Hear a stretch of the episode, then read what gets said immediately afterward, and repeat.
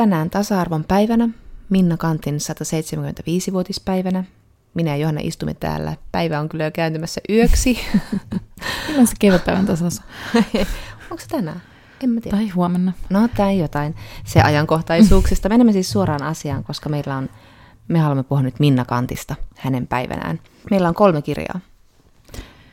Joo, meillä on Pino Minna Kant aiheisia kirjoja.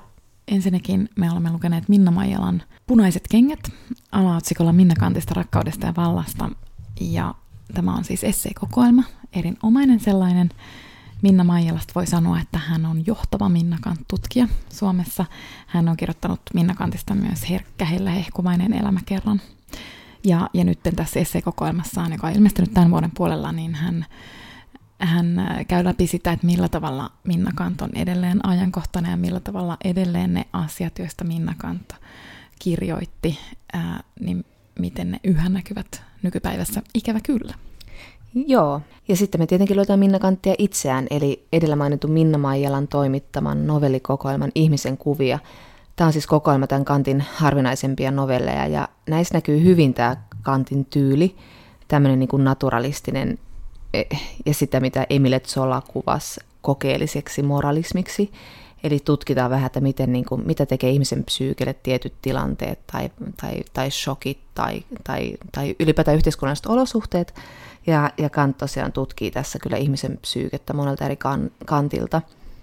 Kant tutki, ihan, ihan kuulkaa, huomaamatta tuli tommonen. Niin se vaan ihmisen mieli on ihmeellinen. Juuri näin se on. Ja sitten äh, olemme myös lukeneet Suvi Aholan, mitä Minna Kant todella sanoi.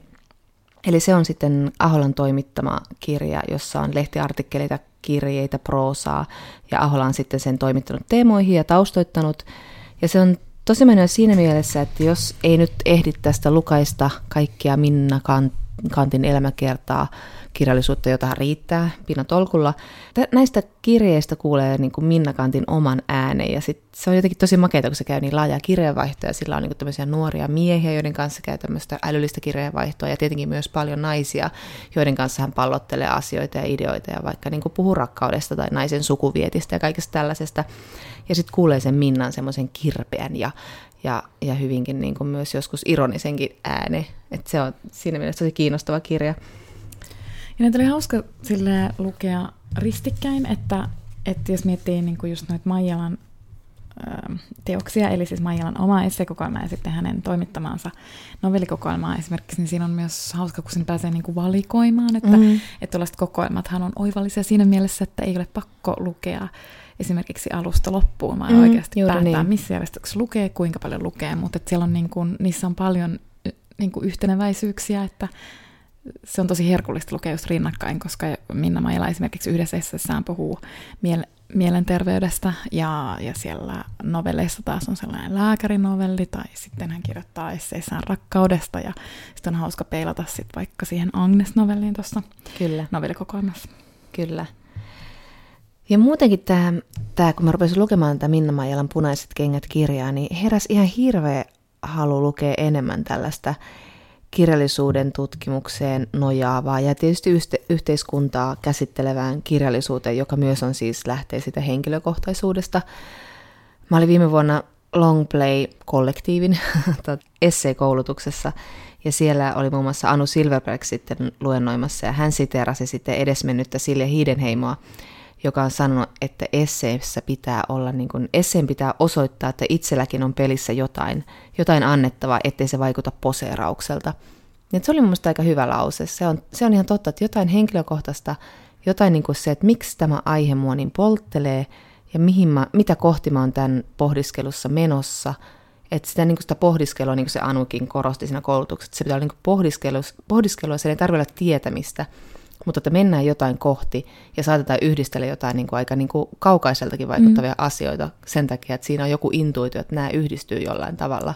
Mm. Ja tämä Minna Maijala onnistuu siinä, siinä aika monessa aika hyvin tämän, tällaisissa, että hän tuo aika kaukaisiakin asioita yhteen, mutta se joku on ihan loogisia pohdiskeluja, kuten niin kuin mm. naisen luovuuden tukahduttaminen kautta aikain. Joo, ja se on tota, se esse on niin ihana lajityyppi ja musta on niinku hauska huomata sinänsä, että musta tällä hetkellä tutku, tuntuu siltä, että on paljon kirjailijoita, jotka haluaa kirjoittaa esseitä ja on myös kustantajia, jotka haluaa kustantaa esseistiikkaa. En mä tiedä, onko se sitten vaan sitä, että on myös lukijoita, jotka haluavat mm. lukea niin. esseitä. Ja nyt mekin niinku kuulutaan niihin, että me ollaan mm. aika paljon luettu itse asiassa niin. esseekokoelmia. Kyllä. Siinä tuntuu olevan jotain, jotain sellaista, että ehkä semmoinen, Minna Maijallakin tuossa esipuheessa, punaisten kenkien esipuheessa sanoo, että, no en mä nyt muista tarkkaan mitä hän sanoo, mutta se liittyy just tuohon esseen määrittelyyn, ja, ja että kun esse on niin kuin tavallaan tietynlaista epävarmuutta, ja sä mm, niin kuin osoitat sen niin. epävarmuutesi, Joo. että sä et niin kuin väitä suoraan välttämättä heti mitään. Voi olla, että siellä tulee sitten niin kuin väitteitä pitkin matkaa, mutta et koko ajan on matkalla kohti jotain, on utelias, mm, mm. ja, niin kuin, ja se on niin kuin ajattelun lajityyppi, jossa niin kuin ajattelua tehdään näkyväksi. Mm, juuri niin. Ja se on tosi palkitsevaa niin. lukijalle. Mutta niin. toi, mitä sä sanoit just, että sitten, että tuossa Maijalankin kokoelmassa just ne parhaat hetket on sellaisia, jossa Maijala itse tulee sitten sinne mm, tekstiin niin, ja niin. Niin kuin näyttää itseään. Niin. Ja toki hänellä on se, että kaikki lähtee tietyllä tavalla Minna Kantista, tai siis ei tietyllä tavalla, vaan kaikki lähtee Minna Kantista, että onhan se tietyllä tavalla myös sitova, mm. sitova lähtökohta niin kuin niille ajatuksille, että se mietin jotain niin kuin parhaimpia esseistä, joista mä tykkään, niin kyllähän niillä on sitten niin kuin tavallaan koko maailma, mutta kyllähän nyt Minna Kant on aika suverenisti käsitellyt niin monia asioita, että kyllä sitä voi aika monta asiaa käsitellä ja jotenkin sen saada linkitettyä häneen, mutta näissä tuu semmoisia niin keinotekoisia linkkejä näissä Minna Maijalan ajatuksissa ja esseissä, että kyllä ne on aika elimellisesti tulee sieltä Minna Kantin ajatuksista kyllä. Ja sitten musta se on mahtavaa, että sitten Maijala kuitenkin tavallaan jo pelkästään se, että hän kirjoittaa esseekokoelman Minna Kantista, niin hän jo siinä tuo itseään esiin ja panee itseään likoon, koska hän on kirjoittanut valtavasti jo tähän mennessä Minna mm, Kantista. Mm. Eli hän niin kuin, tavallaan paljastaa tällä aihevalinnalla, että hän on obsessoitunut Minna Kantista. Ja musta on aina mahtavaa, kun ihmiset on. ovat pakkomielteisiä niin jonkun asian suhteen, että niin kuin, tavallaan pystyy ammentamaan loputtomiin, vaikka Maijallakin tietää ihan valtavasti kantista, mm. mutta aina hän löytää siitä jotain mm. uutta, jotain semmoista, joka niin. niinku ruokkii hänen ajatuksiaan. Ja, ja sitten tuossa on hauska, kun miten hän niinku välillä ne muotoilee, että, että jotenkin nämä on nyt mun omia sanoja mm. eikä suoria sitaatteja, mutta jotenkin vähän sille, että uskallan tulkita tai mm. tulkitsen tai niin, niin aivan. näin. Että hän niin todella on lukenut sitä Minna Kanttia ees taas mm. ja joka suunnasta ja miljoonaan kertaan. Ja sitten hänelle alkaa muodostua joku kuva taas, joka niin kuin ikään kuin täydentyy jokaisella lukukerralla. Aivan, ja sitten nyt kun on näitä kolmea kirjaa lukenut, niin tulee sellainen olo itsellekin vähän semmoinen, että mä tajuan, miksi, mm. miksi niin on, on esimerkiksi Maijala ja muut niin obsessoituneita tästä. Mä tajuan, miksi Minna Kantilla on yksi näistä harvoista suurnaisen asemista, että hän on oikeasti nainen kansakunnan kaavin päällä ja ihan niin kuin kiistatta, että, että koska hän on ollut kyllä aika ihmeellinen ihminen ja, niin, ja kuitenkin semmoinen haavoittuvainen ja, ja herkkä ja humoristinen vaikka mitä, että hän ei ollut mikään semmoinen mieletön niin kuin naistaistelija mm. tuolla, vaan että hänessä on niin kuin monia eri sävyjä. Ja kyllä niin kuin kaikki nämä kirjat nyt herätti halun lukea vielä lisää mm. jotenkin, niin kuin, mutta että jotenkin kyllä tuli, heräs itselläkin sellainen pieni, pieni, pieni obsessio.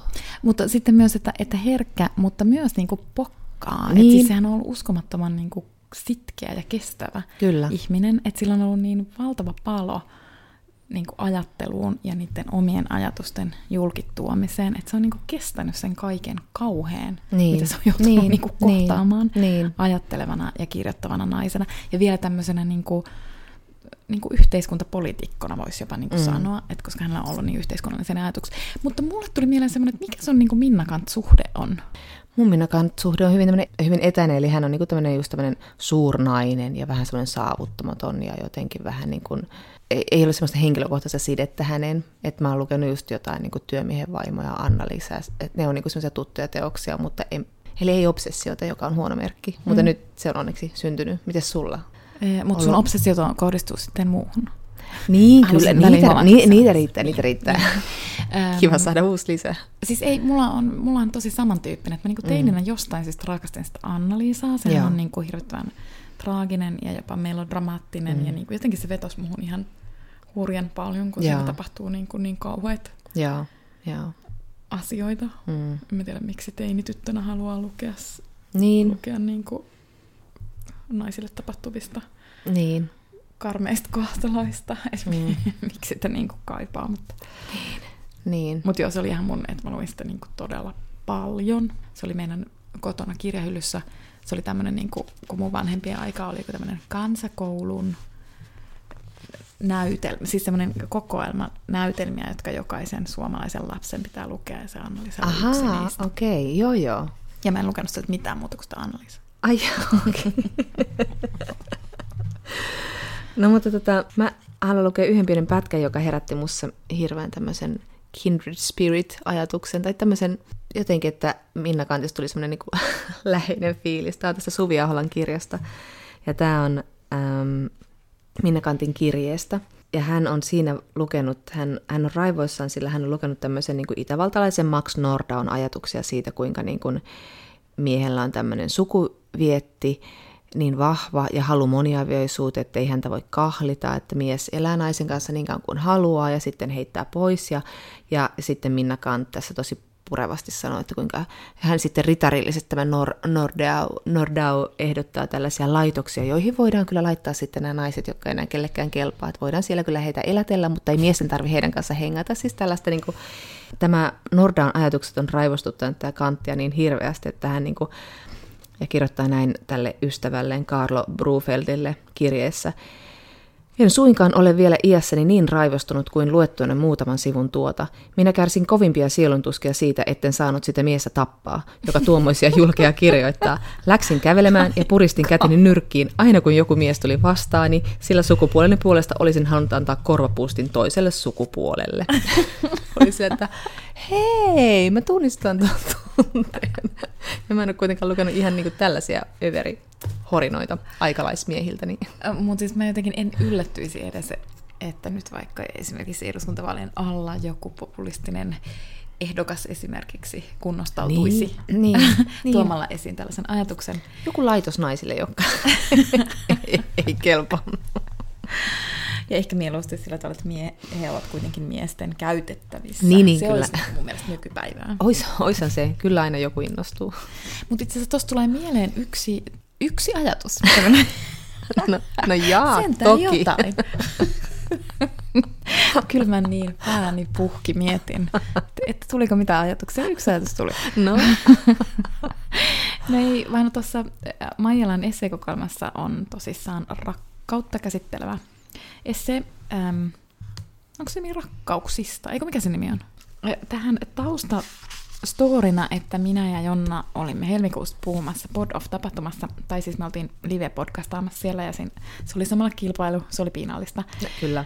Mutta me puhuimme siellä rakkaudesta, siellä oli tehtävänä puhua rakkaudesta, ja siellä me puhuttiin lyhyesti äm, tämmöisen israelilaistutkijan Eva Illuun kirjasta Why Love Hurts, joka on tämmöinen alaotsikon mukaan sosiologinen rakkausselitys. Ähm, ja, siis, ja se on mahtava se kirja, ähm, mutta että lyhyesti summaten siinä keskustelussakin puhuimme siitä, että miten niin kuin naisille rakkaudessa järkevämpää taktisesti on haluta parisuhdetta, koska koska parisuhde parantaa naisen statusta ja, ja tuo sillä tavalla turja, turvaa naisen elämään, toisin kuin siis se, että jos nainen harjoittaa tällaista vapaata seksuaalisuutta, niin se taas sitten laskee naisen statusta. Eli sen takia niin kuin takertuvat naiset on itse asiassa niin kuin hyvin taktisia Mulle vaan tuli mieleen tuosta, että mistä Minna Kant menetti hermonsa tuon miehen kommentteihin siitä, siitä että, että miehet suhtautuvat suhteisiin niin kertakäyttöisesti, mm. mutta kun se pitää edelleen siis paikkansa ja, ja, niin kun, ja siis tosissaan, että naisille on järkevää olla mm. ajattelematta niin. Enkä mä nyt halua sitoa naisia, siis mun mielestä että naiset voisivat suhtautua rakkauteen yhtä vapaasti kuin miehet, mutta se ei ole mahdollista siksi, koska koska tämä maailma ja me kaikki suhtaudumme niin eri tavalla miehiä ja naisia heidän niin kuin, käytöksensä. Mutta, mutta että mä oon niin kuin, kääntänyt takkiani suhteessa takertuviin naisiin, koska okay. siis musta tuntuu, että jos mietin omaa jotain ihastumishistoriaa, niin mua jossain vaiheessa hävetti ehkä eniten se, että mä olin jotenkin takertuvainen johonkin mm. mun ihastukseen, tai mm. että mä mm. kerroin sille, että, että mä toivoisin, että tästä tulisi jotain vakavampaa. Niin, aivan. Ja se ei ollut pelkästään häpeää, vaan se oli myös niin kuin, tavallaan siinä vaiheessa tajus, että mä taktikoin sen väärin. Aivan, että mä en osannut, korttis, niin, että mä en osannut pelata sitä niin kuin oikein. Mm, mm. Mutta näin jälkeenpäin mä oon vaan ylpeä siitä. Aivan, koska, aivan. koska ja Minna Maijala itse asiassa kirjoittaa niin kuin tosta, just niin kuin tosta takertumisesta ja just siitä, että tavallaan se, että ei takerdu, niin silloin oikeastaan toimii niin kuin sen mies miehen toiveiden mukaan, jos mm. puhutaan siis heteroseksuaalista rakkaudesta, mm. vaan että silloin kun takertuu, niin silloin oikeastaan niin kuin tosi rehellisesti kertoo, mitä haluaa, ja silloin, mm. silloin mm. Niin kuin tosi avoimesti sanoo, että minä haluan sinut, tai minä tarvitsen sinut mm. Joo, minun niin. elämääni. Ja mm. se on mm. niin kuin, tavallaan tosi noloa, mutta se on mun mielestä ihan sairaan makeeta, eli mä vaan niin kuin kannustan naisia takertumaan. Niin. no okei, okay, tot, niin, että totta kai mä niinku toivon, että rakkaus mm. olisi erilaista ja että niin. se voisi olla tasa-arvoista ja, ja että se voisi olla sillä tavalla vapaata. Ja Minna Maijala tuossa hänen rakkausessessään mun mielestä ihanasti kuvaa semmoista omaa niin kuin ihana rakkautta. Se on siellä esseen lopussa ihana summaus, mutta niin pitkään kun me emme ole sitä saavuttaneet, niin kiusa, se on pienikin kiusa. Eli minun oma rakkauskäsitykseni on ilmeisesti tämmöinen niin sukupuolten välinen sota mm, tai tämmöinen mm. niin kuin hankaus. Mutta että mä niin kuin ehdottomasti olen sitä mieltä, että naisten pitäisi vaan niin kuin avoimemmin takertua. Niin, aivan, aivan. Ja tota, tota toi pohtiikin toi Maijala tuossa tossa esseessä tosi paljon, että miksi meillä on niin omituinen kuva, että miksi tämä on mennyt tää, tämä rakkauden kuva juuri tuollaiseksi ihmeellisiksi vallan, valtapeleiksi ja vallankäytöksi. Ja, ja, ja kyllä minä Kant itsekin sanoi siitä, että, että niin kuin ei miehen ja naisen välistä, että eihän tiedä miksi sitä voi sanoa, mutta ei ainakaan rakkaudeksi. Mm. Että myös Minna Kantilla oli, kun hän tosiaan pohti paljon tätä rakkautta myös näissä kirjeissään, niin kuin myös proosassaan, niin hän kirjoittaa tässä eräälle ystävälleen, Aleksanteri Järvenpäälle, joka oli siis Jyväskyläläinen kirjapainotyöläinen ja työväen aktivisti. Ja hän pohtii hänelle sitä rakkautta.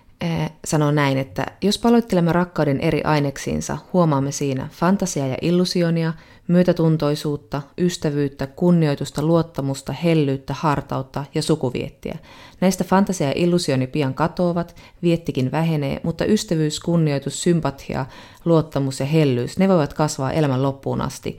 Ja semmoinen rakkaus ihmistä jalostaa, semmoinen onnea luo. Tämä oli musta mm. aika hienosti sanottu. Ja sitten hän jatkaa tässä sen pohtimista, niin kuin avioliiton pohtimista. Ja me ollaan puhuttu myös avioliitosta tästä, että mit, mit, millaista se, niin kuin, mitä me sitä ajatellaan. Ja, ja, ja Minna Kant kirjoittaa myös tässä samassa kirjassa jatkaa siitä, että kuinka niin kuin, tämä, se, että kuinka jotain hirmuisen raakaa on tällaisessa kihlauksen julkaisemisessa, kuulutuksessa ja vihkimisessä, että tämä on niin kuin kahden ihmisen välinen herkkä, herkkä suhde, että se on kuin herkkä kukka, joka heti sulkeutuu, kun sitä sormellaan lähenee.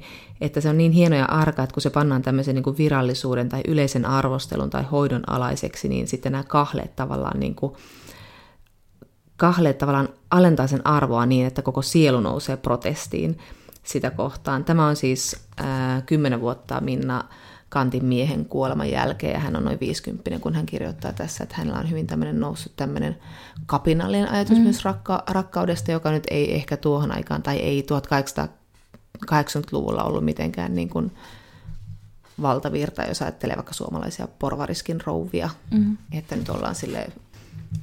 Ja sitten tuossa tota, jotenkin, jotenkin liittyen tuohon Minna Kanttiin niin ajattelijana ja, ja myös semmoisena niin rivien välisenä ajattelijana, että Smaijalan esseekokoelma Smaijalahan niin kuin just käsittelee sitä, että miten Minna Kantin rakkauskäsitys oli myös tosi laaja ja, ja että hän niin kuin oivalsi sen, että, että esimerkiksi naisten ja miesten välisiin rakkaussuhteisiin itse asiassa vaikuttaa myös niin kuin kaikki muut suhteet, mm. esimerkiksi niin kuin naisten suhteet muihin mm. naisiin mm. ja se, että niin kuin millä tavalla he katsovat muita naisia. Ja meihin molempiin teki tuossa novellikokoelmassa ison vaikutuksen Agnes-niminen novelli, jossa esitellään äh, siis Liisi, joka on tavallaan tämä näkökulma kertoja, mutta sitten, mutta sitten hänellä on niin koulussa tämmöinen Agnes-luokkakaveri, jota hän katsoo todella ihaillen, aika niin ihastuneestikin. Ja ja ylöspäin. Ja siinä on siis ihan oikeasti, siinä on siis suoraan, mutta siis suomeksi, mutta siinä on sellainen sitaatti, että What would Agnes do? Mua nauratti sitä tosi paljon. niin totta, mä en muuten pannut merkki. Totta, totta. Mutta siinä on ihan sillä, että, että se mietti sen Liisi aina, että, että mitä tässä tilanteessa Agnes tekisi. Että se vaan niin kuin ihanoi niin valtavasti Agnesta. Ja sitten sit he myöhemmin kohtaavat aikuisiellä, kun Liisillä on jo mies, ja sitten siitä tulee tämmöinen niin kolmion draama, koska, koska Agnes leikittelee vähän Liisin miehen tunteilla aika näytösluonteisesti, ja sitten Liisi kokee niin kuin valtavaa mustasukkaisuutta. Mutta et jo niin kuin siinä novellin alussa siis Minna Kant on käsitellyt muutenkin tätä tällaista niin kuin naisten välistä ihailua. Mm. Ähm, eli Hanna äh, romaanissa hänellä on ollut tämmöinen neiti Munsterjelm mm. hahmo. Ja, tota, ja siinä niin kuin Hanna ihailee sitä Munsterjelmiä, ja sitten Minna Maijallakin sanoi, että meillä kaikilla varmasti on omat Munsterjelmimme. Kyllä. Ja sitten mä niin kuin heti olin silleen, että todellakin on. Että musta tuntuu, että mulla on aina ollut, ihan aina, jo niin kuin lapsesta lähtien, mun elämässä itse asiassa aika läheisiä henkilöitä, mm. joiden niin kuin lähelle mä oon pyrkinyt ja joiden mm. ystävyyttä mä oon niin kuin hakenut. Mm. Mutta siihen on liittynyt semmoista valtavaa ihailua, että se ei ole ehkä sit pystynyt se ystävyyssuhde muotoutumaan ehkä niin hyväksi, koska mm. siihen on liittynyt liiaksi sellaista, että mä olen tuntenut itseni niin kuin, äh, että mä oon tuntenut alemmuutta suoraan sanottuna. Ja sitten, ja sitten jotenkin, että, että se on ollut vähän niin kuin semmoista ihastumista, että, että Maijala tuossa kirjassa just sanoo, että, että jotenkin hän niin kuin tulkitsee sitä, että Kant niin kuin näki sen, että, että naisten väliset suhteet on tosi merkityksellisiä, niin kuin mäkin kyllä ajattelen, mutta sitten mä itse ajattelen niin kuin omaa elämääni, että musta silti tuntuu, että mun katse on ollut kuitenkin niin kuin miehinen niitä mm, aivan. tyttöjä ja naisia kohtaan. Niin, että mä niin kuin, tavallaan se mun ihailu on perustunut ehkä silleen, että sit mä olen katsonut niitä ihaillen ja ajatellut samalla, että nuo ovat varmasti sellaisia, joihin pojat tai miehet niin kuin ihastuu ja rakastuu. Että ne on aina ollut vähän enemmän tyttöjä mm. tai enemmän naisia kuin minä. Että mä en ole niin kuin ikinä pystynyt jotenkin saavuttamaan semmoista tyttöyden tai naiseuden astetta, mm. joka vaaditaan, että joku poika tai mies ihastuisi muhun.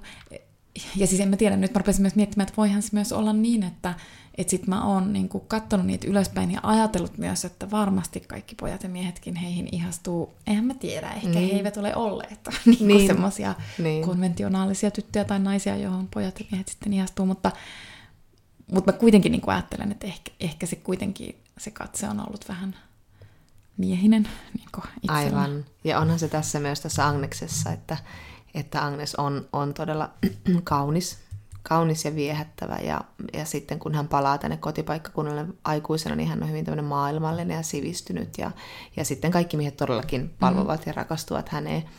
Ja sitten Liisi yrittää solmia tavallaan ystävyyssuhdetta, mutta sitten tulee tätä, tätä tällaista, että hänen miehensä alkaa viettää aikaa Agneksen kanssa ja sitten alkaa nousta pintaan Liisissä tämmöistä epävarmuutta, vaikka hän niin kuin ei haluaisi tälle, tällaiselle tunteelle, luulevaisuudelle, eli mustasukkaisuudelle antautua Tämä oli tosi hyvä kuvaus siis mustasukkaisuudesta tämä mm. romaani. Tämä Liisi käy läpi ihan semmoisia niin fyysisiä tunteita ja sitten hän yrittää koko ajan niin järjen avulla perustella, että eihän hänen jäyhä anttinsa, jota ei tuommoiset koketteeraajat kiinnosta, että eihän hän nyt tohon niin lankee, mutta, mutta sitten se epävarmuus taas yhtäkkiä purskahtaa ja sitten hän alkaa niin kuin kuvitella, mitä tapahtuu. Ja mulle tuli mieleen New York Timesin tämä Parul Segal, hän on, pitänyt, hän on siis kirjallisuuskriitikko ja on pitänyt semmoisen hyvin paljon arvostetun TED Talkin mustasukkaisuudesta, että kuinka niin kuin se on tämmöinen niin kuin tunteista kaikista epäjaloin ja halveksutuin, mutta kirjallisuus on sen kuvaamisessa aina onnistunut hyvin. Ja niin onnistuu Minna Kantkin tässä. Ja Parul Sekal kertoo tästä TED Talkissa tästä mustasukkaisuudesta näin, että, että se on niin kuin, että kun tunnemme mustasukkaisuutta, me kerromme itsellemme tarinaa. Kerromme tarinaa muiden ihmisten elämästä. Näistä tarinoista tulee meille hirveä olo, sillä niiden tarkoitus on tuoda meille hirveä olo. Tarinan kertojana ja tarinan yleisönä tiedämme, mitä yksityiskohtia lisätä kertomukseen, jotta se haavoittaisi meitä vielä enemmän. Mustasukkaisuus tekee meistä amatöörikirjailijoita.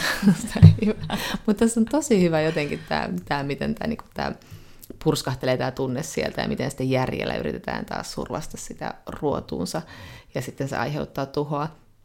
Ja sit, Mutta, niin. Ja sitten kun se on niin tuhoava se Niin, tunne, kyllä. sehän on niin kuin ihan hirveän kalava. Ja sitten tässä novellissa on just niin kuin makea, että miten se tunne ottaa oikeasti valtaansa. Että se vaan on, että sä et, ei sit vaan pääse eroon. Ja sitten se, niin kuin, se auto on niin kuin kostoa, se liisi, että se haluaa niin kuin, A, tappaa ne muut ja sen jälkeen ehkä tappaa itsensä. Joo, kyllä. Se on niinku, Ai se on Antin tai- niin, se on niin koomista. Ja sitten se kuitenkin on niinku, että se on semmoista surua ja se on ihan fyysistä kipuakin, mitä Mm. se siinä tuntee. Kyllä, joo. Ja sitten se tuntee marttyyriutta. Ja siinä on niinku kaikki ne niinku kauheimmat tunteet mm. jotenkin. Niinku ja samalla sitä kirja. halveksuntaa itseään kohtaan, mm. että hän kehtaakin tuntea tätä tunnetta, että, että kuinka hän on näin, näin niin kuin huono ja pieni ihminen.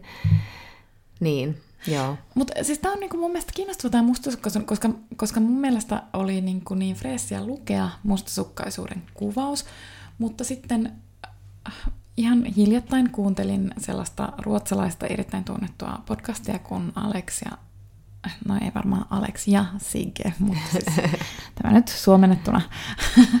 Mut tota, Kiva, että suomensi. niin, mutta että he puhuivat siis ö, mustasukkaisuudesta ja kontrollin halusta. Se on tosi hyvä se podcast. Joo. Mä oon ehkä aiemminkin puhunut sitä, kun mä vielä sanoin, että mua Se on puhunut sitä on itse podcastissa, mutta Niin, ja joo. sitten Alex Schulmanista, että kun mä oon niinku ärsyttänyt ne kundit. Okei, Mut joo, joo. itse asiassa niinku silleen, ne on kyllä tosi avoimia. Ja Okei. ne, niinku, mistä nyt aloitettiin, että niinku hyvässä esseessä pitää antaa itsestään jotain ja panna itseään likoon, niin ne kyllä todella panee siinä podcastissa itseään likoon, että ne mm. niinku kauhean avoimesti tunnustaa semmoisia tosi häpeällisiä tunteita. Mm. Ja se on poikkeuksellista, koska ne tekee sitä niinku miehinä. Aivan, Et naiset kyllä. pystyy siihen, mutta miehet yleensä ei. Et miehillä on ikään kuin niinku jotenkin enemmän menetettävää Mm. siinä. Mm. Mutta, tota, mutta niiden tämä jakso siis käsitteli kontrollin halua ja mustasukkaisuutta. Se alkoi siitä, että tämän Aleksin vaimo oli äm, bailaamassa Tukholman yössä. Mm. Ja sitten, että se Aleksi ei pystynyt nukkumaan. Ne aina niin kuin tekee tämmöisiä havaintoja ja sitten kehittää sitten teorian. Joo, joo. Ja, ja sitten ne keskusteli siitä, että mik, miksi hän ei sitten pystynyt niin kuin nukkumaan. Mm. Että oliko se mustasukkaisuutta vai oliko se kateutta. Ja sitten tämä Alex sanoi, että se ei ollut hänen mielestään kumpaakaan, vaan se oli kontrollin halua. Ja he niin kuin päätyvät siihen, että heidän mielestään mustasukkaisuus ei ole häpeällinen tunne eikä kateus, mutta kontrollin halu on. Mm. Ja sitten mä olin vähän silleen, että mä olin niinku vähän niinku eri mieltä siitä. Ja sitten mä rupesin miettimään, että voiko se olla niinku sukupuolittunutta, että voiko se olla niin, että naisille mustasukkaisuus on niinku todella todella häpeällistä, kun taas ihan naisille mun mielestä kontrollin halu olla niin häpeällistä. Niin aivan, meidän on se kirjoitettu sisään, Niin. että meidän pitää olla kontrollissa Niin. ja pitää huolta, että se mies ei tuolla nyt it, tai Niin. niin. hoitaa niin kuin ylipäätään olla se hoivaava tyyppi, joka kontrolloi, että kaikki pysyy kuosissa, mutta, mutta joo, joo. Ja et johtuuko se myös siitä, että kun sit meillä on niinku samaan aikaan tämmöinen niinku nyky ihmiskäsitys ja tämmöinen niinku nyky-heterosuhteen käsitys, eli mm. ei ole mitenkään makeeta naiselle olla mustasukkainen miehestä, koska silloin mm. se niinku paljastat tavallaan, että, että sä olet todella riippuvainen siitä Niin aivan. ihmisestä. Ja sitten taas se, mikä on tosi noloa nykymiehelle, niin on siis se, että se haluaisi kontrolloida sen puolisoa. Aivan, ehkä sä oot tuossa jonkun jäljellä. Mutta musta se on kiinnostavaa, tota- mutta mä en niinku pysty niin. muodostamaan tästä lopullista ajatusta. Niin. Mutta mä jäin miettimään sitä niinku tosi tosi paljon, että et miten niin muka Mm. kontrollin halu olisi häpeällisempi kuin mustasukkaisuus. Niin, Ja sitten mä päädyin, että niin, aivan. Mutta sitä mä en tiedä, miten niin kun mustasukkaisuus, nyt tulee sellainen olo, että täytyy tässä itsestään nyt sitten puhua, kun olet nyt niin moneen kertaan mm. korostanut, että pitäisi olla tässä essessä ja podcastissa Niin, henkilökohtaisuudesta lähteä. poraan aina katseeni sinua ja tökin sinua. Mutta onhan siis mustasukkaisuus, onhan se niin kuin, tietyllä tavalla musta sen tunteen musartavuudesta, musartavuuden os, yksi osatekijä on se häpeän tunne siitä, mm. että se juuri tämä, mitä tämä Liisi käy läpi tuossa, että niin kuin valvoo yön ja kehittelee tarinoita ja miettii, mitä kaikkea voi tapahtua ja sit, sitten niin kuin, että, se, että siinä on jotain myöskin, että se, se häpeä on siinä niin iso, iso mm. osallinen ja sitten myöskin se, että, että asettaa itsensä siihen rooliin, semmoiseen niin perinteiseen, että onhan se yleensä ollut naisen osa olla. Ja sitten miehet tietysti mustasukkaisena toimivat ja tekevät tämmöisiä niin kuin tar- perinteisissä tarinoissa tekevät tämmöisiä tekoja, jotka ryöpsähtää mustasukkaisuusdraamoiksi, mm. kuten meillä sanotaan. Mutta naiselle jää tavallaan se kalvava tunne vain. Mutta en, Niin, joku en mä tiedä, mä en, että, että jotenkin se mustasukkainen tunne niin kuin tavallaan, että miehellä se voi johtaa sitten niin kuin tämmöiseen subjektiuteen, mm, mikä on siis kamalaa, koska mm. sitten se mies niin kuin tavallaan ottaa oikeuden omiin käsiinsä. Mutta harvemmin nainen, niin kuin, eihän me edes tunneta sellaista tarinaa. Niin, Meillä ei ole niin kuin, niin. tavallaan sellaista kulttuurista tarinaa, jossa Niin. siis nainen ottaisi mustasukkaisuuna mustasukkaisena oikeuden omin käsinsä, vaan nainenhan siis vaan kieriskelee jossain niin kuin niin. sängyssä. Niin, kyllä ja tuntee siis fyysistä kipua, koska siis kyllä musta tuntuu, että silloin kun mä oon ollut elämässäni mustasukkana, niin se on niinku fyysistä mm, kipua. Mm. Ja se on niinku siis, niinku että, että siinä on niinku todella lähellä tai niinku mielisairautta. Aivan, juuri niin, mutta siis se oikeasti, kuva. Niin. Siis semmoista niinku hulluutta, että niin. mä silleen, että mä haluan, että tämä tunne loppuu, mm. ja sitten se ei vaan niinku lopu. Niin. Ja sitten se mieli jatkaa sen tarinan kertomista. Niin, niin, niin, niin. siellä on se amatöörikirjailija. Niin, silleen, itse asiassa voisin lisätä tähän vielä sen pikantin lisän, että se on kyllä kauheaa. Aivan hirveetä. Siis anteeksi, on tämä Paru Segal, onko hän siis mies vai nainen? Hän on nainen. Mm, no niin. Mutta tota, jos tästä Agneksesta puhutaan vielä enemmän, niin se tässä kuitenkin ei ole sitten se, se tavallaan se mustasukkaisuus tai se, se miehen menettäminen teemana, vaan juuri tämä, tämä niin kuin, myös tämä jatkuva vertailu tähän Agnekseen, joka, joka vaikuttaa niin tämmöiseltä niin kuin ihailtavalta ja, ja sitten yhtäkkiä Liisille alkaa paljastua, että tämä Agnes on itse asiassa niin kuin aika tämmöinen nihilistinen ja menettänyt kaiken niin kuin tämmöisen uskon ihmisyyteen ja vähän niin kuin vailla kaikenlaisia arvoja ja sitten tämä alkaa niin kuin Liisiä itse asiassa säälittää myöhemmin. Mutta tästä Agneksesta päästään myös tähän, tähän niin kuin yhteen teemaan, mikä tässä Minna Maijalan äh, esseekokoelmassa on iso, isoksi esseeksi paisuu, eli tämä, niin kuin tämä medikalisoituminen, Tämä Agnes, hänkin sitten sairastaa tautia, ajan muotisairautta, neurasteniaa, eli hermoheikkoutta, jossa tämä tunteet heittelee sitten äärilaidasta toiseen. Mulla taitaa muuten olla neurastenia, mm. diagnosoin sen just äsken itselläni. Ja tämä, tämä, tota, tässä oli mun mielestä niin kans aika hauska. Hän kirjoittaa tässä siitä, että kuinka niin tämmöinen viime vuosikymmenet vallinnut tämmöinen biofarmakologinen ihmiskuva, tämmöinen niin ihmisen medikalisoiminen, ollaan niin fiksauduttu siihen diagnoosiin ja lääkitykseen, ja tyyliin puhutaan masennuksesta niin aivojen välittäjäaineenvaihdunnan häiriönä, ennemmin kuin puhutaan niin kuin mielen ja kehon tämmöisestä kokonaisvaltaisesta sairastumisesta, versus sitten psykiatria tähän toiseen niin paradigmaan, joka on siis tämä psykososiaalinen näkökulma, joka sitten tarkastelee tälleen kokonaisvaltaisemmin. Myös Minna Kantin aikaan, niin kuin meidänkin aikaa, on syytetty medikalisoinnista, normaaliin arkeen kuuluvien piirteiden lääketieteellistämisestä – Eli tyyliin nyt vaikka hysteeriset naiset, mm. neurastesia naiset, tai sitten niin kuin vaikka nykyisin ehkä ADHD, että niin kuin ei ota huomioon niin paljon niitä olosuhteita, missä ihminen on ja kärsii, ja sitä kokonaisvaltaista, mm. kokonaisvaltaista niin kuin ihmiskäsitystä, vaan yritetään niin kuin mahdollisimman nopeasti löytää joku diagnoosi, lyödä se ja sitten niin kuin jatkaa sitä hoitamista sitten lääkkeiden avulla. Ja sitten itse asiassa tuohon liittyen, mä en muista, oliko se tuossa mielen sairauksista kertovassa esseessä vai siinä rakkausesseessä, mutta että siihen liittyy just se, että niin kun, siihen medikalisointiin se, että mitä me pidetään niin kun norm, normaalina, just mm. normaalina elämään kuuluvina asiana. Eli Maijalla kirjoittaa myös siitä, että miten niin suru tavallaan nykyään diagnosoidaan, että jos suru jatkuu yli kaksi viikkoa, mm. ja kaksi viikkoa on todella lyhyt mm, aika kyllä. surra vaikka jonkun läheisen kuolemaa tai mm edes eroa, niin, niin kuin, että johonkin niin, erosuruhan voi niin. mennä niin kuin vuosia. Tai vaikka ihmisen. työpaikan menetystä niin. tai mitä nyt voi olla. Että jos se kestää yli kaksi viikkoa, niin sitten se on niin kuin joku masennus. Niin, sitten se voidaan niin. jo niin kuin diagnosoida. Niin, ja, se, niin. ja se on niin kuin tosi, se on kyllä niin kuin todella mm. hämärää. Ja sitten niin. sen niin kuin tavallaan tietää, että se ei pidä paikkaa. Jokainen intuitiivisesti tietää, että se ei niin kuin pidä paikkaansa.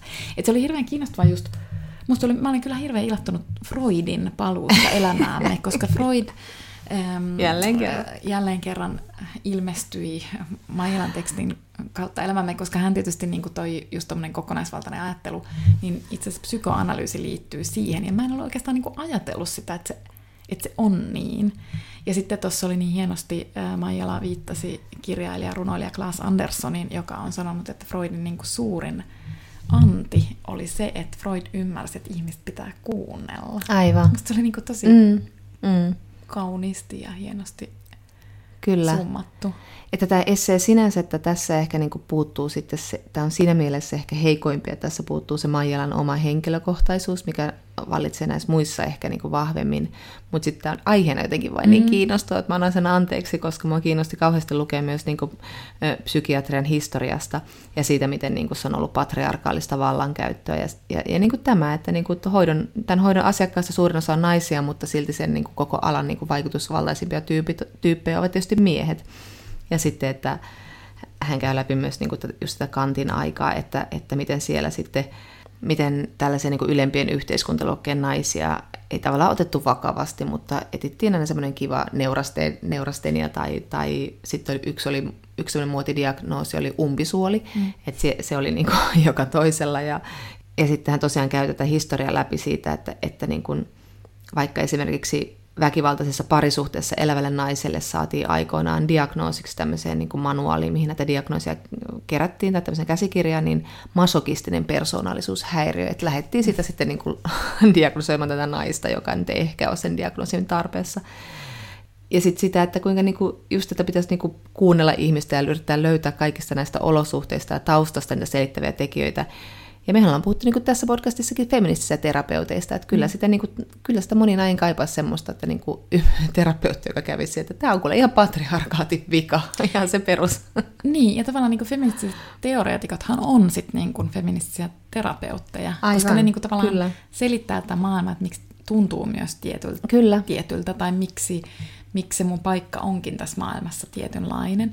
Et niin. Jotenkin toi on niin kuin, tosi kiinnostavaa edelleen, että jos mietitään, mietitään just niin kuin psykiatrian historia tai diagnoosien historia, että miksi, miksi on niin vimmainen halusit niin kuin diagnosoida naiset, jos niitä samaan aikaan ei kuitenkaan niin kuin oteta tosissaan. Niin, aivan. se on tosi ristiriitaista. Niin. Ja sitten tavallaan se... Business. Niin. Mm.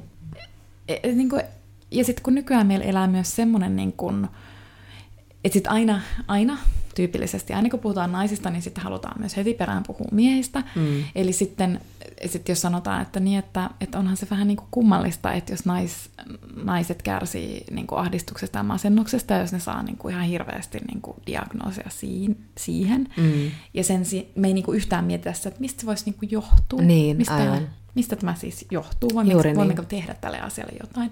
No sen sijaan tämä otetaan niin kuin annettuna, että näin nyt on, että naiset on vähän niin kuin hermoheikkoja. No sitten siinä heti sivulaisessa tulee, mutta että kyllä, kyllä se on miehille myös rankkaa, että kun miehet ei saa sit olla heikkoja, mistä mä oon siis sinänsä ihan samaa mieltä, että varmasti onhan se niin kuin ongelmallista, että jos nainen saa olla heikko ja mies ei saa näyttää heikkouksia. Mutta mulle tuli niin kuin omasta elämästäni mieleen sellainen, että mä sain ylennyksen joulukuun alussa – ja mä olen sen jälkeen saanut melkeinpä päivittäin niin kun, mm. kommentteja siitä, että, että miten raskasta mun uusi työ varmasti on ja että miten mä niin kuin jaksan siinä ja, ja niin kuin, että et, et se varmasti kuormittaa ja mä oon varmasti todella uupunut koko ajan ja niin edelleen. Ja mä siis tiedän, että nämä ei ole pahalla sanottuja kommentteja, ei, vaan ne on oikeasti niin kuin niin kuin kauniita kommentteja, joissa niin kuin halutaan kertoa minulle, että on myös ok tuntea väsymystä ja, ja niin kuin, että saa epäonnistua ja saa olla mm. uupunut mm. ja niin edelleen. Mutta kun minä en esimerkiksi tällä hetkellä tunne itseni ollenkaan uupuneeksi, enkä, niin kuin, enkä erityisen kuormittuneeksi, niin kuin, että työ vaatii tietyt veronsa, mutta kaikki työ vaatii aina niin kuin, tietyn veronsa ja ehkä siihen mm. pystyy myös asennoitumaan niin kuin, tietyllä tavalla. Mm. Että sitten kuitenkin mä niin kuin, mietin, että siellä edelleen painotan, että ne ei niin kuin missään nimessä ole negatiivisia kommentteja, mutta kun se rivien välinen viesti on myös siis se, että, että me tiedämme, että sinä tulet vielä uupumaan, mm. koska sinä olet nainen. Mm. Koska mä niin kuin väitän, että mä en usko, että niin kuin miesjohtajat kuulee samanlaisia kommentteja. Ei toi koko ajatuskin on ihan, ihan niin kuin käsittämätön, eihän, eihän nyt sellaista tapahdu. Niin. Että mentäisiin miehelle silleen, jaksat, et jaksat nyt, sie. niin, niin. että sitten kun tapahtuu joku muutos, niin sitten, että et, et tästä on varmasti nyt on kyllä todella niin. rankkaa. Kun pikemminkin voisi olla silleen, että tämä on tosi niin. Ja siis totta kai siihen kuuluu myös sitä, että se on iloinen asia ja mm, mm, niin, kuin niin edelleen. Mm. Mutta se on musta niin kuin, kiinnostavaa, että mä vaan rupesin miettimään nyt, kun mä luin noita esseitä ja noita niin kuin novelleja, että sitten mä niin kuin mietin, että et siinä on niin kuin kysymys siitä, että nainen saa olla heikko, mutta mm. tavallaan mulla on myös sellainen olo, että ikään kuin naisen pitäisi myös mm. olla heikko. Niin. Että se on niin kuin, että naista niin kuin tungetaan väkisin sinne jonnekin jonnekin sellaiseen lokeroon, jossa on pakko tunnustaa. Niin, että, niin. että sano nyt. Niin, niin, että väsyttää ja huolestuttaa ja ei niin. oikein luista. Mm, juuri niin. Mutta jos noista Minna Kantin novelleista vielä, että niissä on tosi monessa juuri tämmöinen, että hän, hän tutkii, kun hän oli itse niin hirvittävän kiinnostunut tästä, niin kuin, seurasi tosi tarkasti niin kuin ajanvirtauksia lääketieteessä, lääketieteessä ja, ja sitten hän niin oli itse taipuvainen tämmöisiin niin sanottuihin hermosairauksiin, että, että hän kärsi esimerkiksi seitsemännen lapsensa jälkeen niin synnytyksen jälkeisestä masennuksesta ja, Ja, ja tosiaan niin tutki tosi paljon sitten senkin takia myös ihmisen psykologiaa ja sitten näissä novelleissa on tosi usein, että on just tämä lääkärihahmo, joka, joka tutkii sitten että niin kuin rikollisten taustoja, että mikä, mikä se psykologinen mekaniikka siellä taustalla on. Mutta sitten tässä on myös hyvin tämmöisiä niin kuin, tietyllä tavalla hupaisiakin ää, esimerkkejä, että on tämmöinen kauppias Roller novellissa, jossa tämä kauppias on hyvin menestynyt, hänellä on nuori va- tuo, toinen vaimo, nuori vaimo, on lapsia, menestystä, koti ihana, mutta hän on jotenkin niin, niin tota, kyllästynyt elämäänsä, että päätyy sitten päättämään sen hyvin dramaattisen dramaattisella tavalla siinä lopussa. Sori, spoilaus, mutta kun tämä oli jotenkin jollain tavalla myös todella hupaisa novelli, koska tähän tekoon hänet ajaa myös hänen vaimonsa ilakoiva naisseuro, joka nauraa raivostuttavalla tavalla sillä vieressä huoneessa. Ja sit ei, ei ole mitään muuta vaihtoehtoa enää rollerilla kuin tarttua revolveriin. Kuulostaa realistiselta kuvaukselta. Kyllä. Ja sitten tässä on myös Missä onni-novelli, jossa niin tämmöinen työtä tekevä piikassa pääsee hyvin naimisiin, mutta se ei tuo hänelle onnea, vaan tekee hänestä hyvin onnettoman. Sitten miehensä konkurssin kautta hän löytää taas niin kuin oman tavallaan niin kuin toimeliaisuutensa ja sitä kautta niin kuin tarkoituksensa ja merkityksensä, ja sitten on taas onnellinen.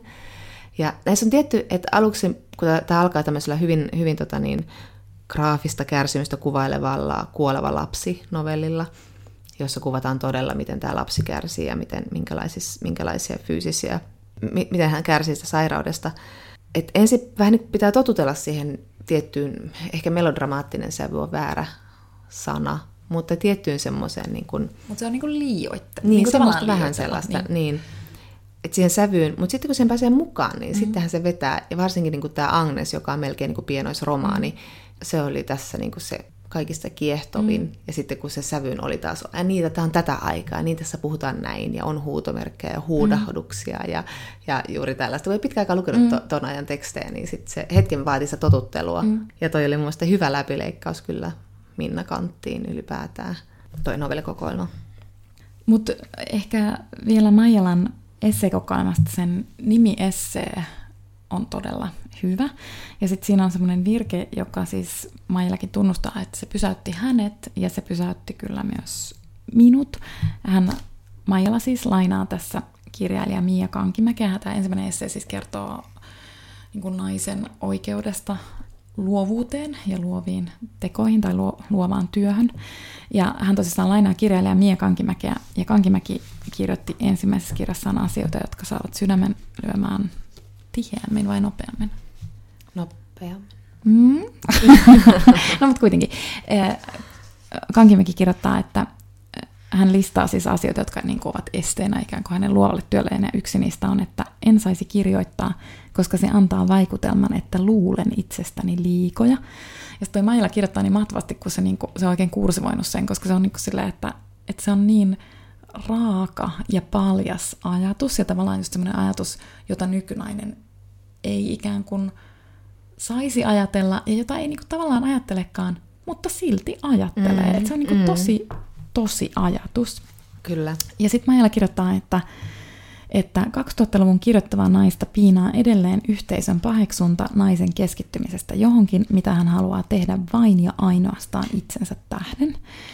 Ja se on, niin kuin, se on ihan hirvittävän totta, että nainen mm. ei edelleenkään saa tehdä asioita vain ja ainoastaan itsensä tähden. Me joskus puhuttiin tämän podcastin ulkopuolella, tai käytiin ehkä jotain kirjeenvaihtoa siitä, että miten niin kuin julkisella paikalla lukeva nainen mm. itse asiassa edustaa tällaista Joo, naista. Jo, koska se niin. niin kuin tavallaan röyhkeästi on siellä julkisella paikalla ja keskittyy siihen omaan kirjaansa. Mm. Ja siis miehethän eivät siis ymmärrä tätä, koska miehet ajattelevat, että se on kutsu siis yr- Niin mm, ja mm. siis, että nainen on tullut sinne heitä varten mm. tyrkylle. Niin, siis nainenhän on aina olemassa jotain varten. Että.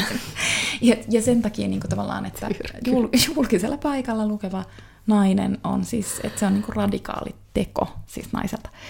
Ja siis tämähän pätee ei pelkästään kirjoittaviin naisiin, vaan tämä pätee siis niin kuin ajatteleviin naisiin ja niin kuin keskusteleviin naisiin. Mulle tuli tästä mieleen myös niin kuin tutkija Saara Särmä, mm. joka on puhunut tosi paljon siitä, että miten joka ikisen antamansa haastattelun jälkeen, hän on erittäin kokenut haastattelujen antaja, mm. niin että häntä hävettää.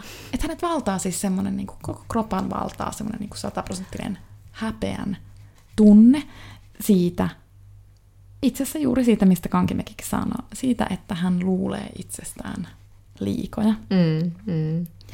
Ja sitten mä niin jotenkin mietin, että, että tavallaanhan se on looginen tunne, koska se pelko sinänsä on ihan aiheellinen. Mekin ollaan puhuttu autofiktiota kirjoittavista naisista, naisista ja, ja erityisesti semmoinen vielä niin kuin tekee silleen niin kuin tuplahärskin teon, että mm. a, ne kirjoittaa ja sitten ne vielä niin kuin kirjoittaa itsestään. Mm. Että voiko niin kuin olla itsekeskeisempää navan kaivelua. Et, ja siis sekin on vielä niin, silleen niin oikein niin kuin hiuksia nostattavaa. Että et sitten vielä, että on yleinen paheksunta, sitten me naisethan olemme sisäistäneet mm. tämän ajatuksen, eli että ei välttämättä aina ole sellaista niin kuin kollektiivista julkista ääntä, joka syyttää meitä, mutta että se tulee meidän sisältä. Mutta huomenarvoista on, että on myös julkinen ääni. Kyllä. Eli siis vaikka autofiktiota kirjoittavat naiset, he hyvin usein kohtaavat kritiikeissä tai sitten niin kuin kirjapalautteissa ja lukijakommenteissa, että miksi, miksi tämä elämä on kertomisen arvoinen, miksi mm. tässä seurataan tämän kirjailijan omaa elämäänsä, eikö hän keksinyt mitään muuta, hän ei ole niin kuin luova ja niin edelleen. Ja tähän täytyy nyt sitten tehdä vielä myös tunnustus, että uskon, että liityt sanoihini, eli joka kerta kun mekin tehdään esimerkiksi tätä podcastia, mm. niin joka kerta mulla on sellainen tunne, että miksi me tehdään tätä, miksi, miksi mä niin kun ajattelen, että meillä on oikeus puhua mikrofoniin ja niin kuin levittää sitä. Niin, että niin. Miksei me olla keskenämme jossain komerossa ja puhuta siellä kahdestaan. Että miksi, miksi meidän täytyy niin kuin puhua tämmöisiä ajatuksia, mm. vaikka meillä ei ole mitään tutkintoa mistään podcastin pitämisestä. Niin, millä oikeudella? Niin, ja sitten se, vaikka Minna Kante ei tosiaankaan ollut mikään niin kuin supernainen, että hän oli hän ahdistui ihan hirvittävästi tästä niin kuin häntä kohdanneesta vihapuheesta ja kaiken maailman kirkon ja yliopiston tuomitsemisesta ja hänen niin kuin nämä kirjeenvaihtotoverit ja mentorit suomivat häntä ja yrittävät vaientaa. Että häntä yritettiin vaientaa tosi monin tavoin ja se tuntui hänessä, että, se, mm. että hän niin kuin, tavallaan, nyt mä en muista mistä mä näistä kirjoista sen luin, mutta mutta just, että hän niin kuin haki tyyliin vaikka kerjäläiseltä, jotain keneltä tahansa ystävällistä katsetta, että joku niin kuin vahvistaisi, että hän saa olla olemassa ja hän saa kirjoittaa. Mutta että jotain, jotain hänessä kuitenkin oli sellaista sisäsyntyistä voimaa mm. ja, ja jotain luottamusta, että ehkä hänen perheolonsa olivat kuitenkin sen verran rakastavaa, että joku semmoinen tietty mm. luottamus, että hän sitten jaksoi jatkaa ja kirjoitti kuitenkin, vaikka häntä, hän, häntä niin, kuin niin yritettiin vaientaa. Mm. Ja itse asiassa mulle tuli mieleen, että Minna Rytisalon viime vuonna ilmestynyt Rova C oli mulle semmoinen niin romaani, mm. jossa mä niin oikein kunnolla tajusin, että miten kovia iskuja se Minna Kant niin kuin, otti, vaikka ei se ollut ensimmäinen kirja, jossa sitä käsiteltiin, niin, mutta se jotenkin mutta, niin kuin, tuli jotenkin joo. tosi lähelle. Aivan, ja jotenkin, joo. ja jotenkin mä ajattelin, että vitsi, että sillä oli hetkiä, jolloin se oli niin kuin, tosi yksin. Mm, mm. Vaikka ei se siinä romaanissa ollut täysin yksin, mutta oli se myös välillä mm. yksin just sen mm. ahdistuksen kanssa. Mutta siihen liittyen että et just jos niin kun naiset kokee oikeasti pelkoa niin kun mm. siitä, siitä suun avaamisesta tai siitä, että ottaa tilan siis kirjoittamaan jotain tai ylipäänsä ajattelemalla ja tuomalla julkinen ajatuksensa, niin sitten pelosta huolimatta meidän on tärkeää siis seurata Minna Kantin jalanjälkiä. Mm. Ja niin kun, että sit huolimatta sen, se, että pelkää, niin se ei tarkoita sitä, etteikö silti voisi tehdä niitä asioita ja siksi mä niin jotenkin ajattelen, että joka kerta kun mä näen, että naiset tekee asioita, kun sen tietää itse, että millainen valtava kynnys siihen tekemiseen on, niin sitten sorry guys, mutta se vaan on niin, että mä arvostan enemmän niiden naisten tekemisiä, mm. koska mä tiedän, että se, se, se vaatii tekee, jo, jonkun... Niin, se vaatii niin hirvittävästi sitä kanttia. Mm, mm. Mutta loppuun semmoinen vinkki, suositus, että ensi viikolla 28-31.3. on Season elokuvafestivaali. Ja siellä voi nähdä esimerkiksi tämän paljon puhutun jo Tampereen filkkareilla huomiota herättäneen Anna Paavilaisen ohjaaman lyhyt elokuvan Kaksi ruumista rannalla. Sehän oli tosi mainio. Mm. Laura Birn siinä loistaa. Siinä niin kuin käydään läpi sitä näitä naisille varattuja rooleja elokuva historiassa. Ja mehän tiedä, mitä, mitä ne on. Vähäpukeinen, seksikäs nainen ja vanhempi nainen, jolla ei ole nimeä. ja me arvotaan lippuja sivumenneen Instassa, eli kytätkää sitä tässä ihan näillä hetkillä, huomenna, yli huomenna, ken tietää. Mutta ennen festareita kuitenkin arvomme lippuja sinne, kannattaa mennä. Menkää, ehkä näemme siellä, ehkä emme. Näihin sanoihin. Moi moi! Moi!